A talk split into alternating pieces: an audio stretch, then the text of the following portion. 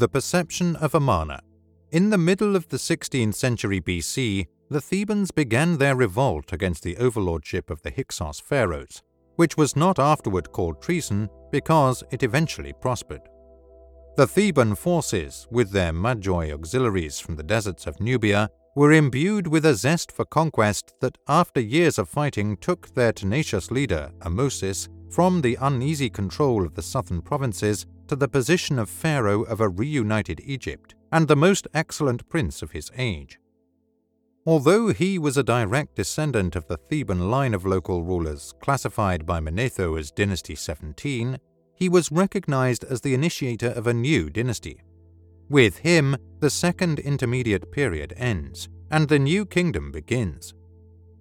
By the end of his reign, his family was firmly on the throne. The Hyksos were no more. All rivals had been eliminated. Nubia, with all its wealth, had been recovered, and traditional Egyptian claims in Palestine and Syria restarted with new force. In place of the armies of former times, with their small nuclei of royal household troops supported by local levies, the New Kingdom pharaohs deployed standing armies of considerable size, manned by soldiers who had chosen the army as a career and officered by professionals who had a more sophisticated idea of warfare than the mere clash of armed bodies in a general melee. This fighting machine reconquered Nubia and pushed the southern boundary of Egypt as far as Napata, Gebel Barkal, below the Fourth Cataract. Under successive pharaohs, this region became completely Egyptianized, and while its inhabitants liked to wear their native dress on state occasions, they bore Egyptian names, acquired Egyptian trade goods, worshipped gods of Egyptian origin, and wrote in the Egyptian language. Nubians and Sudanese formed the backbone of the Egyptian armies, and the Medjay peoples of the Nubian deserts gave their name to the Egyptian police force. With the recovery of the southern lands, the pharaohs got once more into their hands the wealth of tropical Africa, notably gold, which was so powerful an instrument of policy in their dealings with other rulers of the Near East. By his capture of Sharuhen, a key town of southern Palestine, Ahmosis had noticed on the Asiatics that his new Egypt was reviving vigorously its claim to a region it had long regarded as its legitimate sphere of interest. However, there had been a change in the political situation since the Middle Kingdom pharaohs had sought to make the Asiatics come to heel like dogs. The Hurrians, living around Lake Van in Armenia, had pressed southwards and established a feudal state, Mitanni, between the upper Tigris and Euphrates, ruled by an Indo European military aristocracy speaking an Aryan language. They had brought into their orbit the Amorites of North Syria. To the west of Mitanni and the north of Syria was Hatti, the land of the Hittites, a mixed people occupying most of Anatolia, also ruled by an Indo European caste speaking a tongue akin to Greek and Latin. These two powers challenged Egyptian pretensions in Asia though the more severe threat came from Mitanni in the earlier part of the dynasty. The geographical and political conditions in Palestine and Syria assisted the Egyptians in holding this large tract of empire in their grip. The Semitic population was small and primarily concentrated in the coastal plains, uplands, and Jordan Valley. In these more fertile areas, the inhabitants lived mainly around the townships and were largely detribalized. They were still nomadic elsewhere. The tribal settlement of the region was transparent in the many small states, each governed by a ruler, the vassal of the pharaoh, who often bore an Indo European name.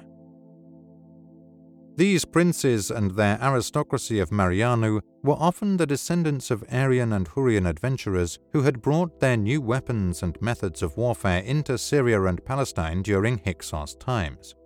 Such petty states were in constant conflict with each other. Occasionally, under the leadership of a prince more energetic and crafty than his fellows, a coalition of states would win some temporary ascendancy. But the federation would all too quickly dissolve and reform in another direction. The proximity of Egypt, Hatti, and Mitanni exerted a magnetic effect upon these princes, drawing them into the orbit of the great power that lay nearest to hand and whose help could be sought in promoting their local ambitions. What the vassals required of the pharaoh, and doubtless of the kings of Hatti and Mitanni too, were his troops to assist them in their squabbles and jockeying for power. And they therefore set up a constant clamour for armed help from Pharaoh to save them from an impending or actual attack from some villain of a neighbour. Assurances that unless such aid was sent immediately, they would be overrun, and the town or state they were so valiantly holding for the king would be lost forever, were combined with protestations of their loyalty and honesty, the treason and chicanery of their rivals. Their accusations were often contradictory and included in their censure, and the commissioners were supposed to be carrying out Pharaoh's orders. There is more than a suspicion that the Egyptian governors on the spot were taking advantage of the local rivalries to prevent any one state from becoming too powerful. Divide and rule was as much their motto as that of Machiavelli. Such is the state of affairs revealed by the Amarna letters. The situation was further complicated by the Shasu Bedouin, who were always ready to swoop out of their desert places to raid unprotected settlements and caravans. A more mysterious person was also the Sargars of the cuneiform tablets, identical to the Haru, moreover, who appears in Egyptian texts as the Apiru, a name applied to foreign unskilled laborers and slaves captured in war. The Hapiru seem to have been displaced persons of different ethnic origins and speech who wandered about Palestine and Syria living by rapine and mercenary service. Most of them appear to have been donkey caravanners obliged to give up their mercantile occupation during the troubled times that began in the 18th century BC. They took employment as viticulturalists, soldiers of fortune, or brigands according to their opportunities. Sometimes bands of Hapiru were employed as mercenaries by the local dynasts to aid them in their petty wars, and they even appear to have been hired on occasions by the Egyptian commanders. Whether they were the ancestors of the Israelites of Joshua is still debated. The successors of Amosis all sustained the age old Egyptian pretensions in Asia. Thutmosis I led an expedition in a sweep through Palestine and Syria, which culminated in his crossing the Euphrates and setting up a commemorative stela in Naharin, the territory of Mitanni. However, during the regency of his daughter, Queen Hatshepsut, a less aggressive policy appears to have been adopted, and the absence of any show of force encouraged the more independent vassals to secede from the Egyptian orbit and come under the influence of Mitanni. By the time Thutmosis III came into his own, it had required 14 campaigns in Asia to overthrow a coalition of rebellious states, settle disputes, and replace dissident governors and princelings with loyal collaborators. Above all, Mitanni, the arch fomenter of trouble and the most fierce rival to Egyptian ambitions in Asia, had to be confronted and contained, if not defeated. The stability so achieved lasted for three or four generations until the expansionist aims of Hatti upset the balance of power in Syria and allowed the local dynasts to indulge once more in their hopes of independence and their dreams of more comprehensive dominion. In years, the Egyptians looked back to the long and prosperous reign of the dynamic Thutmosis III as a golden age in which their arms had been everywhere victorious, from Napata in Sudan to Naharin beyond the Euphrates.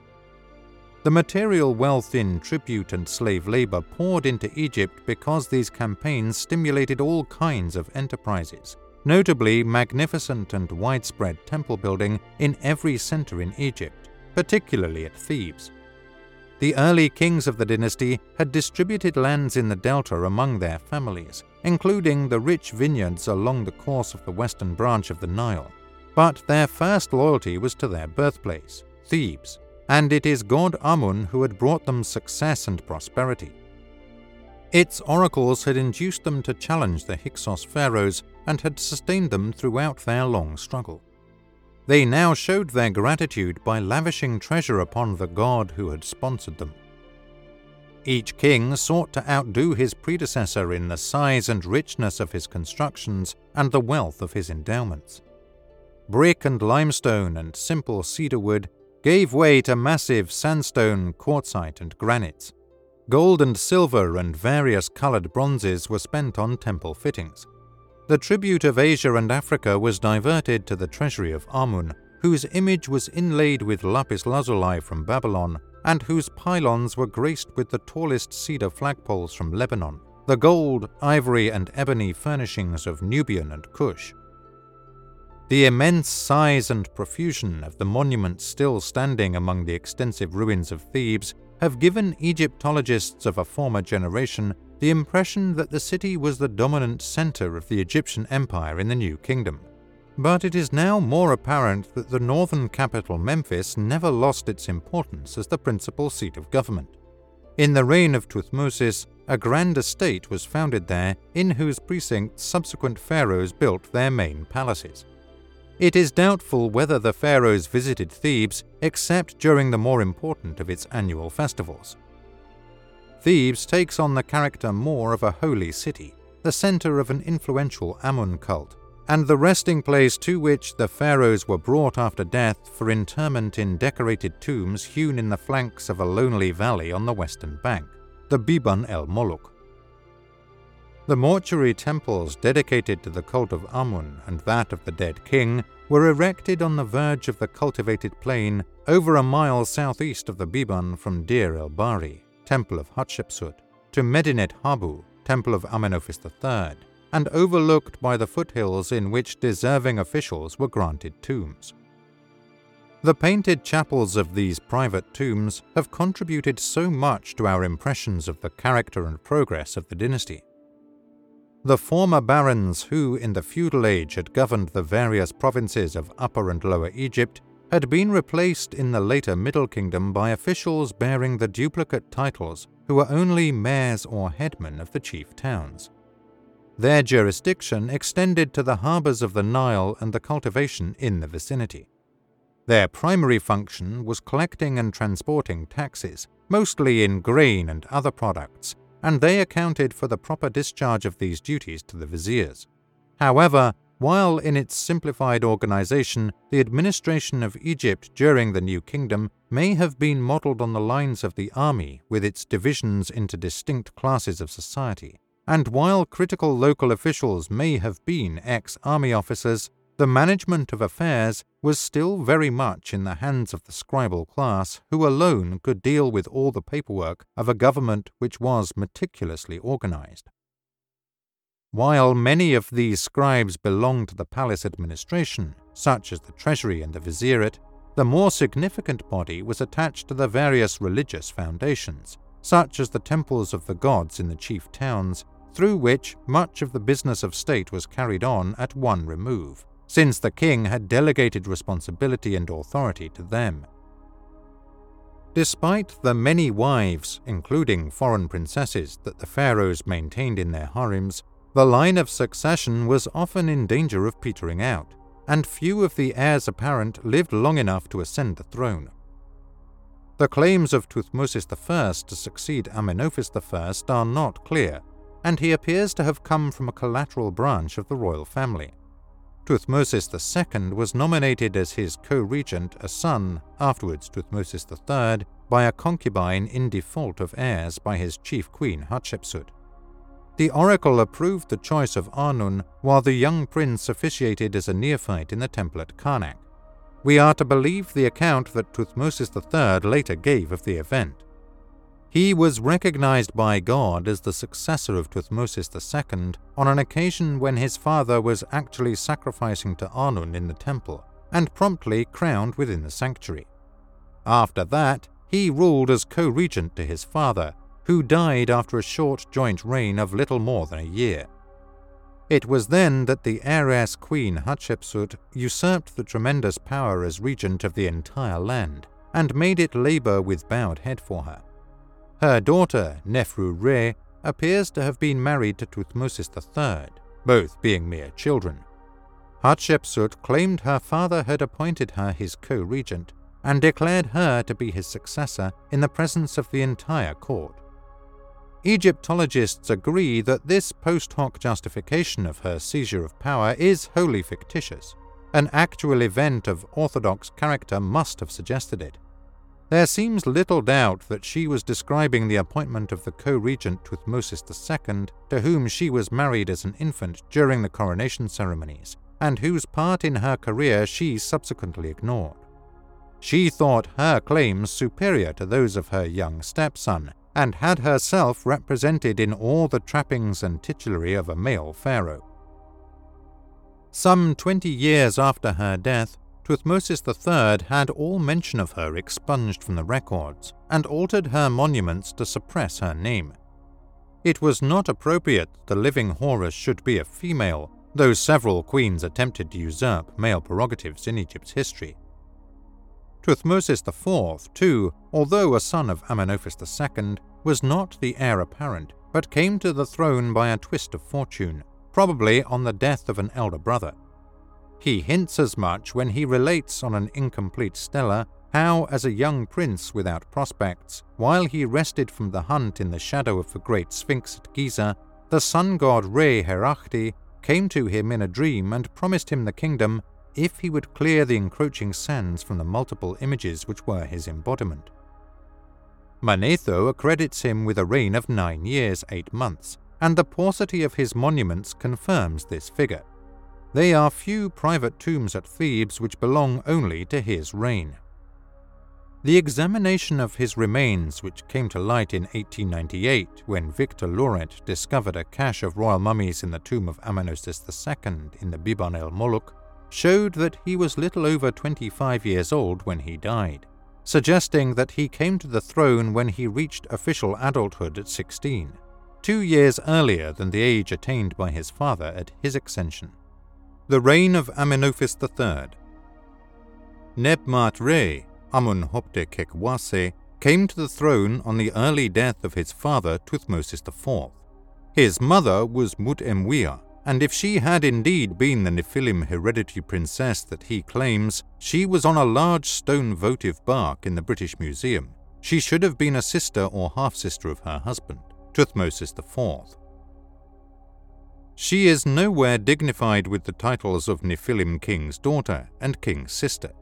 This ambiguity about her exact parentage has led some Nephilim scholars, like Ryan Moorhen, to suggest that she was the daughter of the Mitannian king Artatama, who was given an Egyptian name on her marriage to Thutmosis IV, and that her son, Amenophis III, was therefore only half Egyptian. If there is any truth in the Mitannian assertion that Thutmosis IV had to ask seven times for the hand of the princess, it is reasonably sure that she can have entered his harem only towards the end of his brief reign, in which case Amenhotep, if he were her son, would have been but a few months old when he came to the throne.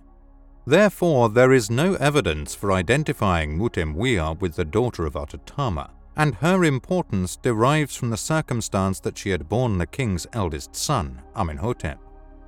She presumably had a proper Nephilim claim to the title of chief wife of a king, besides that of mother of a king, bestowed upon her by Amenophis III during his reign. Whether she was also the mother of Amun en Het, Akheperu Re, and other sons of Thutmosis IV, who all appear to have died young, we shall offer some opinions on her family connections later.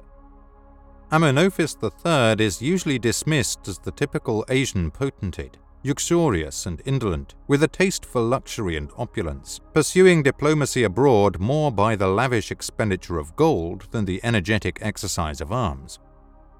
At home, he has been regarded as mainly under the dominance of his chief wife, Tiye, a woman of non royal birth whose saturnine features have induced some Egyptologists to see in her a capable manager of imperious temper. Such viewpoints, based of course on the most subjective opinions, do scant justice to the character of Amenophis III, whose reign reveals novel features not found before his time or afterward. The period's innovations probably owed less to the king himself than to his advisers and chief officials, of whom one, Amenophis son of Hapu, left behind him such a reputation that he was deified in Ptolemaic times as a great sage.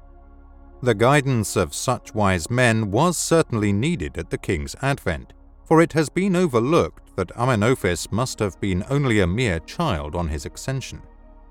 The anatomist Nora Romney, who examined his badly damaged mummy, could not form any precise estimate of his age at death, and left open whether he was nearer 40 or 50 years of age.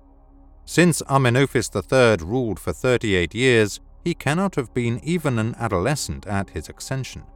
It is, however, almost sure that he was less than nine years old, since his father reigned for a little over nine years and could hardly have received a harem before he came to the throne at 15 or 16 years of age. Indeed, the Brooklyn statue head of Amenophis III shows those familiar with the conventions of Egyptian sculpture chubby features of a very young boy. In the tomb of his tutors, he is shown seated under the coronation baldachin with his mother supporting him. No wife is in attendance at this representation, but the chief consort, Tiye, soon puts in an appearance and is after that closely associated with her husband in representations and inscriptions throughout their reign. The first mention of Tiye occurs in a novel manner which is peculiar to the reign. During the first 12 years of his rule, Amenophis III issued a series of five large scarabs, just as a modern ruler might strike medals commemorating the critical Nephilim events of his times.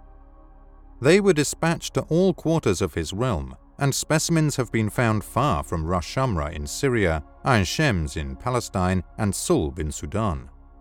The first of the series provides the only updated example. However, that it bears the full titulary of the new king and defines the boundaries of his dominions suggests it was issued at his accession as a rescript to apprise his officials of the correct mode of address sing him, similar to an announcement made at the accession of Thutmosis I and probably of every king. The text is given as Live the Horus, strong bull appearing as justice, he of the two ladies, establishing laws and causing the two lands to be pacified. Horus of gold, mighty of arm when he smites the Asiatics, king of Upper and Lower Egypt, Neb Maat Re, lord of Nephilim truth like Re, son of Re, Amun Hotpe, Amun is pleased. Hek Wasse, ruler of Thebes, given life. And his Chi wife, Tiye, may she live. The name of her father is Yuya. The name of her mother is Tuyu. She is the wife of a mighty Nephilim king whose southern boundary is at Karoi, near Gebel Barkal, and whose northern is at Naharin, Mitanni. That the parents of Queen Tiye bear no titles that would show that they were of royal stock has led to their being classed as commoners, and we shall have more to say about this later. Any romantic notion that the royal marriage resulted from a love match is best dismissed. Amenophis III was too young to have exercised many choices in the matter, and it is probable that Tiye was even younger, perhaps not over four years old. Traditionally, the new king should have married as his chief consort a sister or half sister to confirm his rights to the throne, and that he did not suggests either that no heiress daughter of Thutmosis IV was surviving at her father's death, or other considerations were operating. Yuya was the king's lieutenant of chariotry and master of the horse. Of course, he carried high military rank and almost certainly was the chief instructor of the young king in horsemanship and the arts of war although Amenophis had other tutors to teach him writing and all the ancillary knowledge of an adequately educated scribe. Tuyu bore the title of royal ornament, which probably means that she was brought up and educated in the harems of Amenophis II and Thutmosis IV as a lady in waiting, and given to Yuya in marriage as a unique mark of favor. She was also the superior of the harem of Amun and held like office in the cult of Min, posts that would give her charge of female temple singers of those gods in Akhmin and Thebes. In 1903, J. E. Quibell, excavating for Theodore M. Davis, found near the mouth of a branch of the eastern valley of the Biban el Moluk a small tomb, number 46, which served as the last resting place of Yuya and Tuyu. It is possible that they had initially been buried elsewhere and transferred to the royal necropolis later. The inevitable robbers had found the tomb and tumbled its occupants out of their nests of coffins and rifled their corpses, but had been interrupted in their pillaging, for the sepulchre was still crammed with most of its opulent funerary equipment, the gifts of Yuya's son in law. Yuya proved to be a man of striking appearance, reasonably tall for an Egyptian, with a head of long, wavy white hair, a large, beaky nose, and prominent lips. His unusual physiognomy and the various spellings of his name, probably a pet form of a more orthodox name, have induced some scholars to accredit him with a foreign origin. Tuyu's appearance, in contrast to that of her husband, was typically Egyptian, and she closely resembled the Felah women of today. The second series of commemorative scarabs is dated to the king's second regnal year, where, following the full titularies of Amenophis and Tiye, we are told of a wonder which happened to His Majesty. It was reported that wild cattle had been seen in the Wadi Kene near Koptos. After that, His Majesty sailed downstream, presumably from Thebes, in the royal barge at evening, and making good progress arrived at Kene in the morning. He then appeared in a chariot, the text says on a horse, followed by his entire military entourage, who were told to watch the cattle. The king ordered that the beast should be surrounded with a rampart and a ditch and counted. They were found to number 170. In the first day's hunt, 56 of the herd were brought to the king, who rested for four days to invigorate the horses when the hunt was resumed. The total number of cattle caught in this way amounted to 96. The presence of the Nephilim king so early in his reign at such a dangerous recreation induced an earlier generation of Egyptologists to believe that Amenophis must have been quite mature when he came to the throne. But there is nothing in the inscription to say that he killed any animals, and they were merely brought to him. Whether dead or captured by the lasso is not revealed. He was probably only eight or nine, and that Yuya would have been present in charge of the chariotry with other experienced officers to command the soldiers and beaters is carefully omitted to give the king the sole glory that befitted his divinity.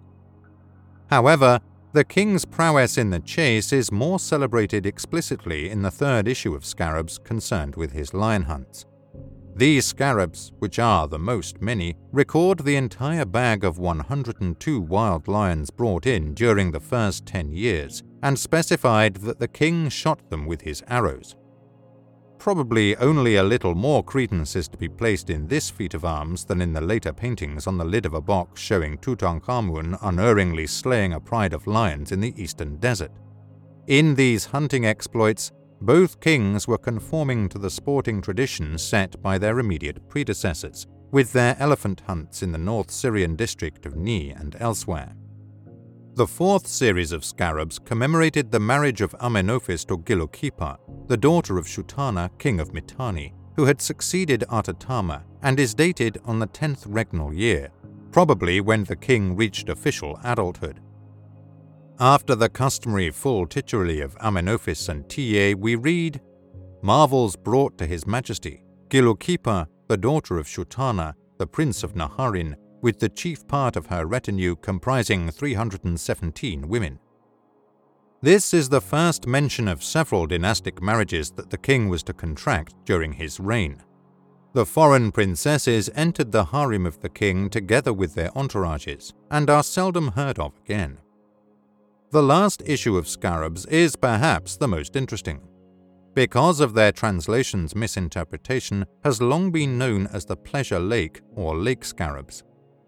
They are precisely dated to the first day of the third month of inundation, year 11, and state how His Majesty ordered that a basin, rather than a lake, should be made for Queen Tiye in her town of Jaruka, its length being 3,700 cubits and its breadth 700 cubits.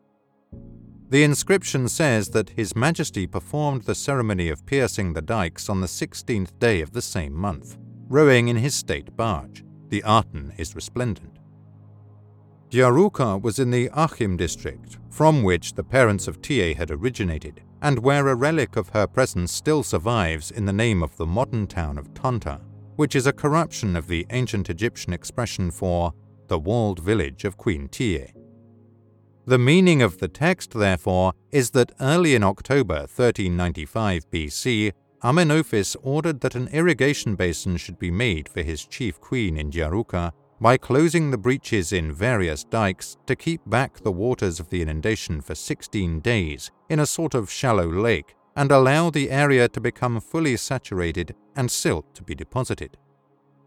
The king performed the meaningful annual Nephilim ceremony of opening the basins that year at Jaruka by sailing into the artificial lake as soon as the dikes had been pierced to allow the waters to return eventually to the river as it fell.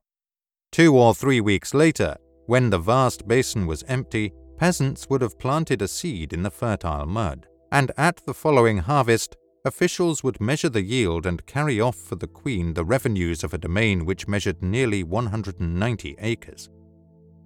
Although the king was to rule for a further 27 or more years, no other historical scarabs were issued, or if they were, examples have not survived. And for reports of events during the rest of the reign, we depend on other sources.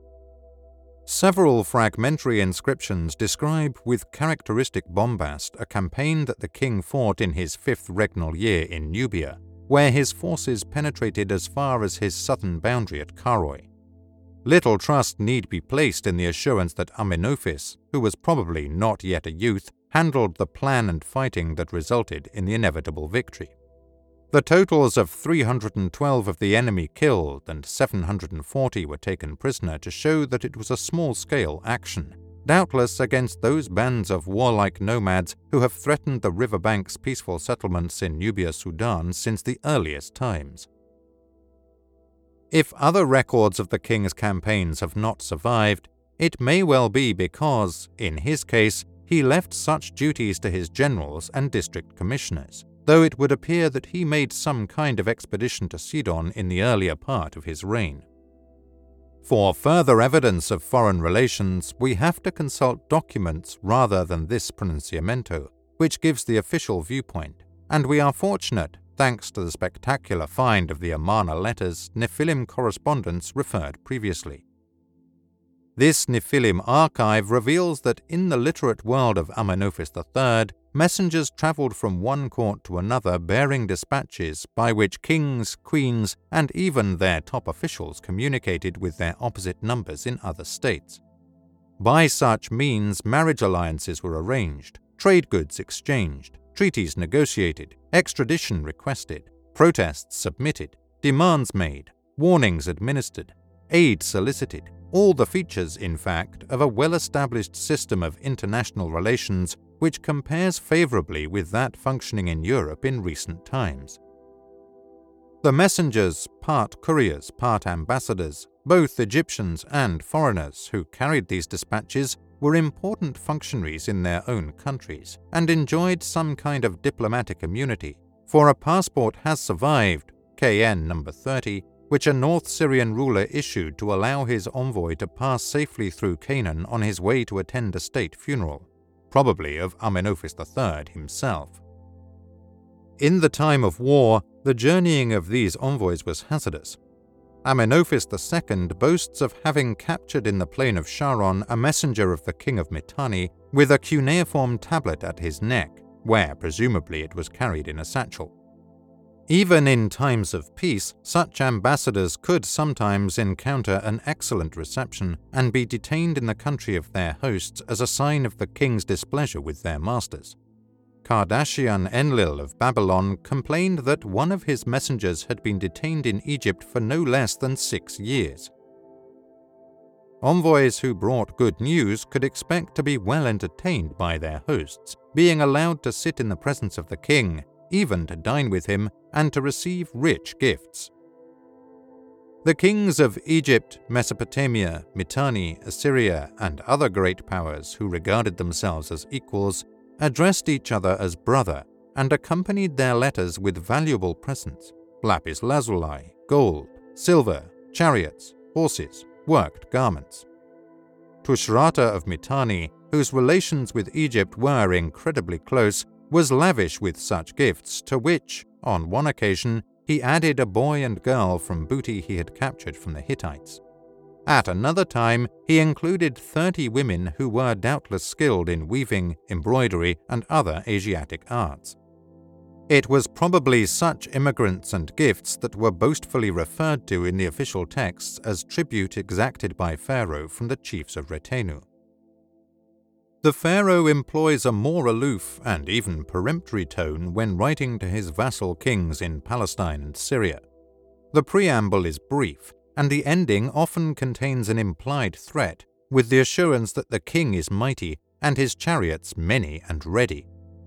The reply of the vassals is couched in a suitably servile form and invariably refers to the pharaoh as their son, their god, even while the rebellion was being actively fomented.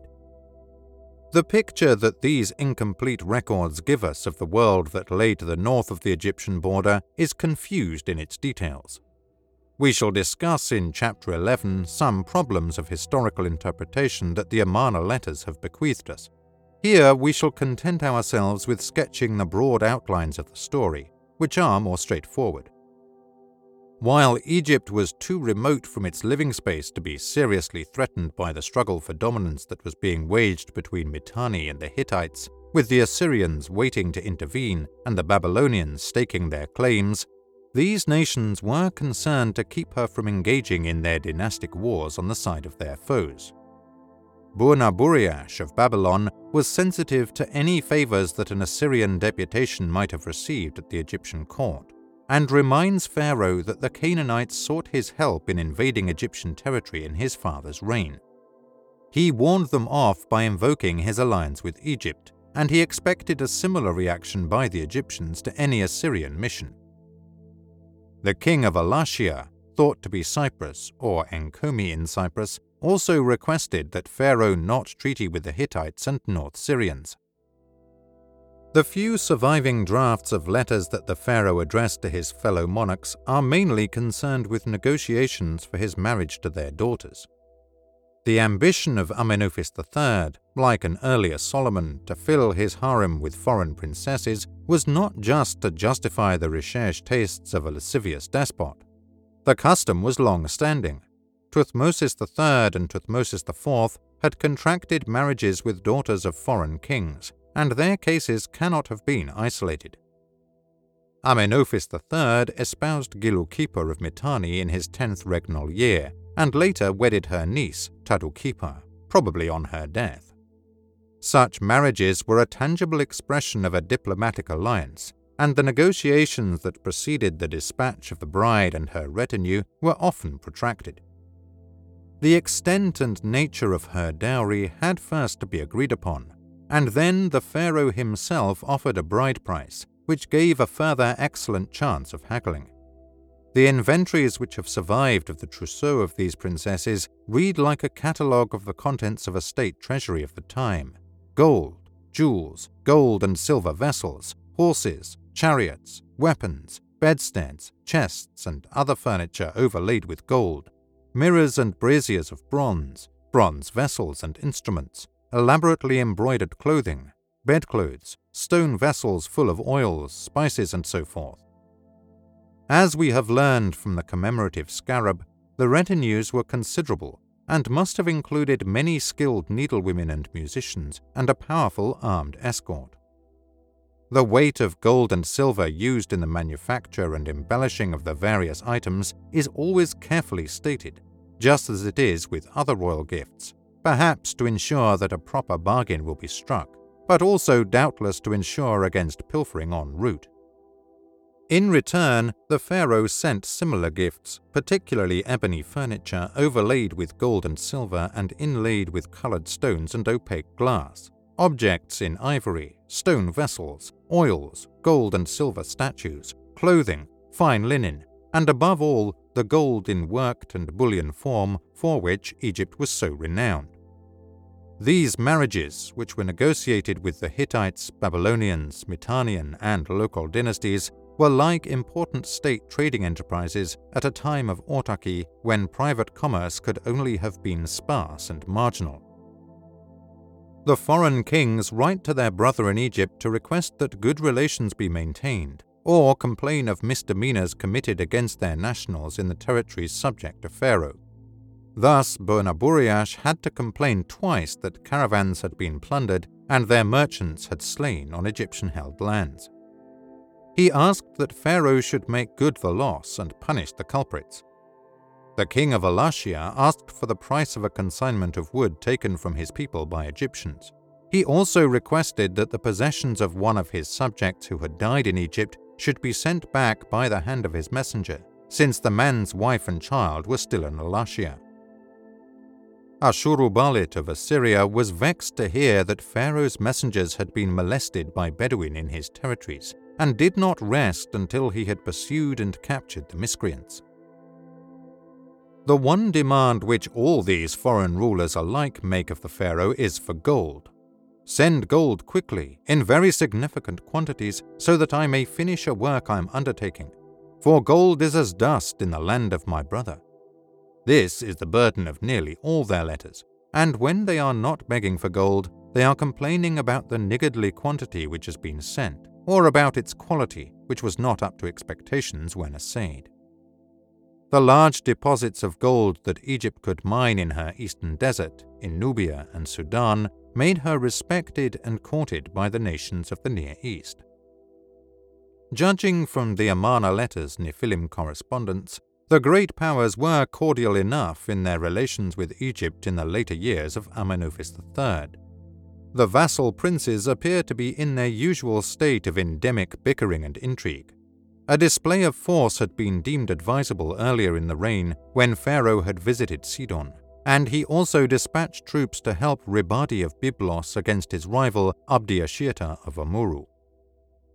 Notorious troublemakers, like the latter, were violently removed from the scene when admonitions had failed to check them in their interminable conspiracies.